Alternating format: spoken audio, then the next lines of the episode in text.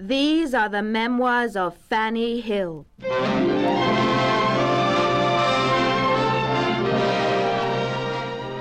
I am Fanny Hill, and I shall recall to view those scandalous adventures in my life, out of which I emerged at length to the enjoyment of every blessing in the power of fortune to bestow. Truth Stark, naked truth is the word, and I will not take the pains to bestow even a strip of gauze wrapper on it, but will paint situations as they actually rose to me in nature. My maiden name was Frances Hill. I was born at a small village near Liverpool of parents extremely poor and, I piously believe, extremely honest. I was entering on my fifteenth year when the worst of ills befell me in the loss of my tender, fond parents, who were both carried off by the smallpox within a few days of each other, my father dying first and thereby hastening the death of my mother, so that I was now left an unhappy, friendless orphan. As there was nobody left alive in the village who was concerned about what should become of me, I soon resolved to launch myself into the wide world by repairing to London in order to seek my fortune a phrase which, by the by, has ruined more adventurers of both sexes than ever it made or advanced. It was pretty late in a summer evening when we reached London town in our slow conveyance. As we passed through the great streets that led to our inn, the noise of the coaches, the hurry, the crowds of foot passengers, in short, the new scenery of the shops and houses, at once pleased and amazed me. The next morning I dressed myself as clean and as neat as my rustic wardrobe would permit me, and ventured out by myself. I soon got to an employment office kept by an elderly woman, who sat at a desk with a large book before her in great form and order. I sent my eyes on a course round the room, wherein they met full tilt with those of a lady, for such my extreme innocence pronounced her, sitting in a corner of the room, dressed in a velvet mantle, squab fat, red faced, and at least fifty. She looked as if she would devour me with her eyes, staring at me from head to foot, without the least regard to the confusion and blushes her eyeing me so fixedly put me into, and which were to her, no doubt, the strongest recommendation and marks of my being fit for her purpose. After a little time in which my person and whole figure had undergone a strict examination, which I had on my part tried to render favorable by primping, drawing up my neck, and setting my best looks, she advanced and spoke to me with the greatest demureness. She acquainted me that she was actually come to the office to look out for a servant, that she believed I might do with a little of her instructions, that she could take my very looks for a sufficient reference. I therefore gladly jumped at the first offer of a shelter, especially from so grave and matron-like a lady, for such my flattering fancy assured me this new mistress of mine was. I afterwards came to know this was a market where Mrs. Brown, my mistress, frequently attended, on the watch for any fresh goods that might be offered there, for the use of her customers and her own profit. Madam was so well pleased with her bargain that she straightway took me in a coach to her house. I entered her doors with most complete confidence and exultation. You may be sure my good opinion of the place was not lessened by the appearance of a very handsome parlor, which seemed to me magnificently furnished, and altogether persuaded me that I must be got into a very reputable family. It was agreed that I should keep myself upstairs and out of sight for a few days, till such clothes could be procured for me as were fit for the character I was to appear in, of my mistress's companion. But the truth was, Mrs. Brown did not care that I should be seen or talked to by anyone till she had secured a good market for my maidenhead, which I had at least all the appearances of having brought into her ladyship's service. It may not be out of place here to sketch you an unflattered picture of my person.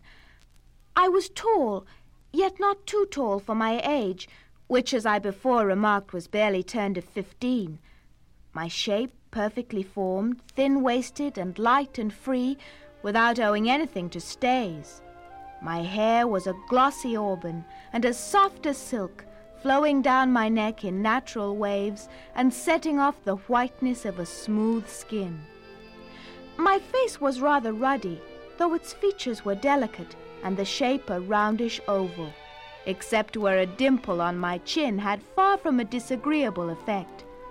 My eyes were as black as can be imagined, and rather languishing than sparkling, except on certain occasions when I have been told they struck fire fast enough. My teeth were small, even, and white. My bosom was finely raised, and one might there discern rather the promise than the actual growth of the round, firm breasts that in a little time made that promise good. In short, all the points of beauty that are most universally in request, I had, or at least my vanity forbade me to appeal from the decision of our sovereign judges, the men. This is, I own, too strong of self praise. But would I not be ungrateful to nature were I to suppress, through an affectation of modesty, the mention of such valuable gifts? All the girls that composed Mrs. Brown's flock were sent to visit me, for it was their task to prepare and break such fillies as I was to the mounting block. The frolic and thoughtless gaiety in which those giddy creatures consumed their leisure made me envy a condition of which I saw only the fair side, so much that being one of them became my ambition. One morning I got up about six and stole downstairs with no other thought than of taking a little fresh air in the garden. I opened the parlor door, and well surprised was I at seeing, by the side of a fire half out, a young gentleman in the old lady's easy chair, with his legs laid upon one another, fast asleep, left there by his thoughtless companions, who had drank him down, and then went off whilst he stayed behind. On the table still remained the punch bowl and glasses, strewed about in their usual disorder after a drunken revel. But when I drew nearer to view the sleeping one, heavens, what a sight! No, no term of years, no turn of fortune could ever erase the lightning like impression his form made on me. Yes, dearest object of my earliest passion. I keep for ever the remembrance of thy first appearance to my ravished eyes. It calls thee up present, and I see thee now. Picture to yourself a fair stripling, with his head reclined on one of the sides of the chair, his hair in disordered curls, irregularly shading a face on which all the bloom of youth and all the manly graces conspired to fix my eyes and heart even the languor and paleness of his face, accessible sweetness to the finest features imaginable. Love that made me timid taught me to be tender too. With a trembling hand, I took hold of one of his and woke him as gently as possible.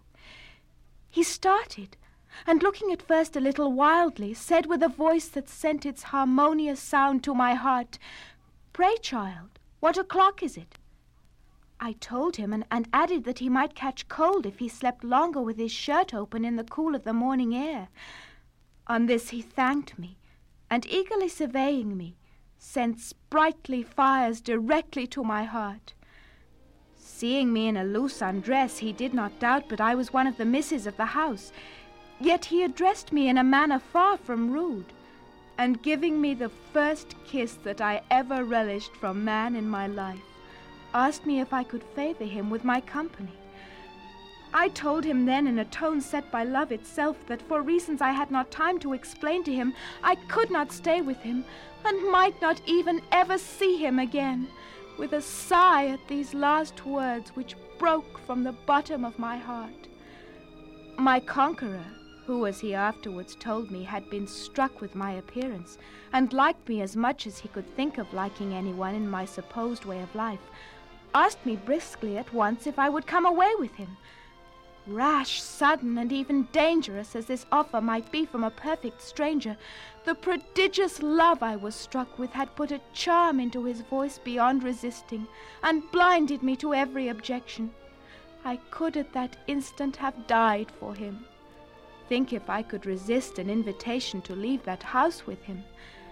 Thus my heart, beating strong to the proposal, dictated my answer, after scarce a minute's pause, that I would accept of his offer and make my escape with him in what way he pleased. It was by one of those miracles reserved to love that we struck the bargain in the instant, which we sealed by an exchange of kisses. After he took his leave, every minute seemed to me a little eternity. How often did I visit the clock, nay, was tempted to advance the tedious hand, as if that would have advanced the time with it. Early the next morning I was in his coach, and he by the side of me, with his arms clasped round me, and giving me the kiss of welcome. In an instant, for time was now annihilated with me, we landed at an inn in Chelsea, where breakfast was prepared for us. An old jolly stager who kept it, and understood life perfectly well, gave us both a joyous welcome, and said he had never seen a handsomer couple. I looked so country, so innocent. My spouse was a lucky man. I pined, I doted, I could have died for him. And yet I know not how or why. I dreaded the point which had been the object of my fiercest wishes.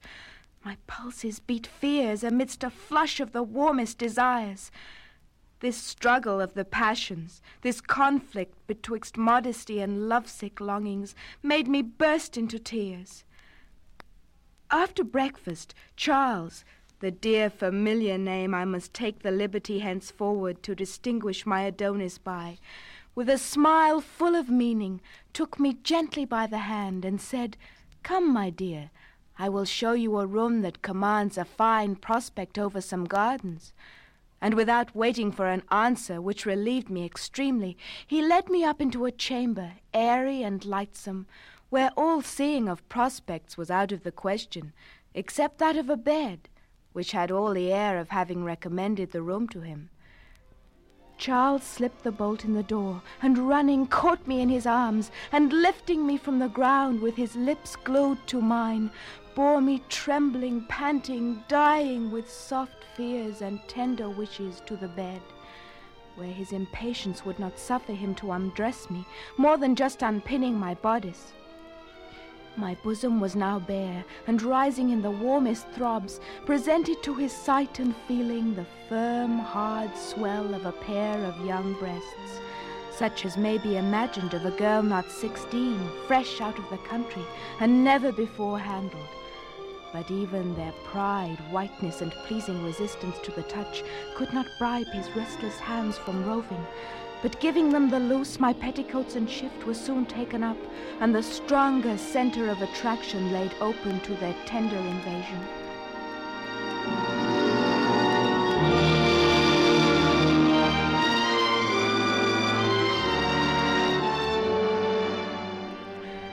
My fears, however, made me mechanically close my thighs, but the very touch of his hand opened a way for the main attack. In the meantime, I lay fairly exposed to the examination of his eyes and hands, quiet and unresisting, which confirmed him the opinion he proceeded so cavalierly upon, that I was no novice in these matters, since he had taken me out of a common bawdy house, nor had I said one thing to prepossess him of my virginity, that darling treasure, that hidden mine, so eagerly sought after by men, and which they never dig for but to destroy. Being now too high wound up to bear a delay, he unbuttoned, and drawing out the engine of love assaults, drove it currently as at a ready-made breach. Then, then for the first time did I feel that awesome weapon battering against the tenderest part. But imagine to yourself his surprise when he found, after several vigorous pushes which hurt me extremely, that he made not the least impression. I tenderly complained that I could not bear it. Indeed, he hurt me. Still, he thought no more than that being so young, the largeness of his machine, for few men could dispute size with him, made all the difficulty, and that possibly I had not been enjoyed by any so advantageously made in that part as himself. For still that my virgin flower was yet uncropped never entered into his head. At length, after repeated fruitless trials, he lay down panting by me, kissed my falling tears, and asked me tenderly what was the meaning of so much complaining, and if I had not borne it better from others than I did from him. I answered with simplicity that he was the first man that ever served me so. Truth is powerful, and we usually believe what we eagerly wish. Charles smothers me with kisses, begs me in the name of love to have a little patience, and that he will be as tender of hurting me as he would be of himself. He now resumes his attempts in more form. First, he puts one of the pillows under me to give the target of his aim a more favorable elevation, and another under my head. Applying then the point of his machine, he seeks entrance, but can scarce assure himself of its being rightly aimed. The door was so small. He looks, he feels, and satisfies himself. Then, driving forward with fury, he is no longer his own master, but borne headlong away by the fury and over metal of that member, which exerts itself in a kind of native rage. He breaks the union of those parts, now open for life, and carries all before him.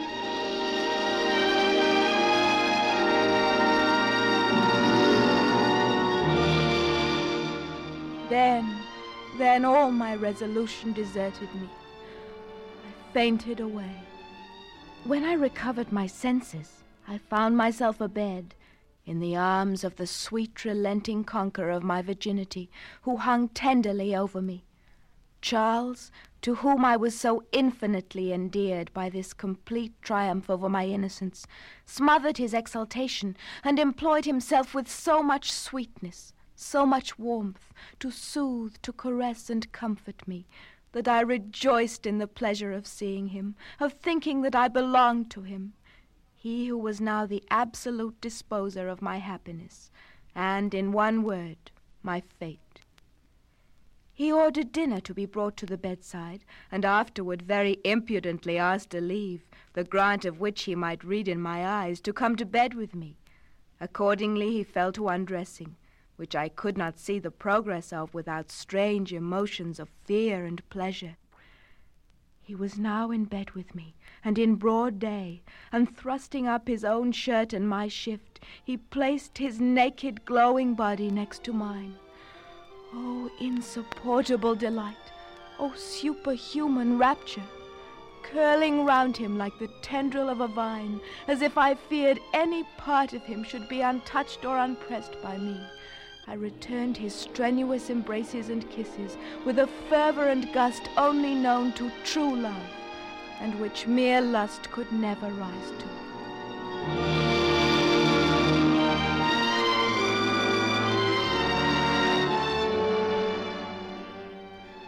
My beauteous youth was now glued to me in all the folds and twists that we could make our bodies meet in. When no longer able to rein in the fierceness of refreshed desires, he gives his steed the head, and gently insinuating his thighs between mine, stopping my mouth with kisses of charge up the tender folds. Soon his thrusts more and more furious, cheeks flushed with a deeper scarlet, some dying sighs and an agonizing shudder announce the approach of that ecstatic pleasure. What floods of bliss! What melting transports, what agonies of delight, too fierce, too mighty for nature to sustain.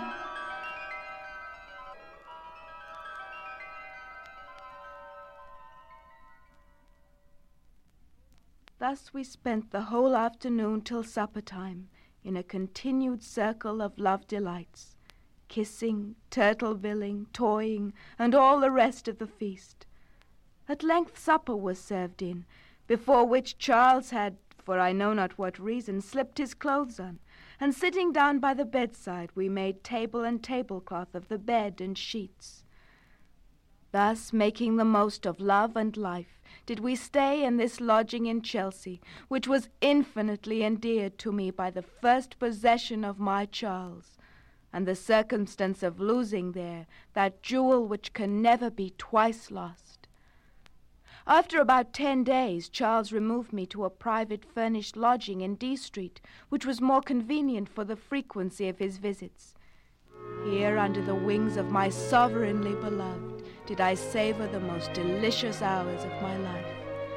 My Charles I had, and in him everything my fond heart could wish or desire. He carried me to plays, operas, masquerades, and every diversion of the town, all of which pleased me indeed, but pleased me infinitely the more for his being with me. He was the universe to me, and all that was not him was nothing to me.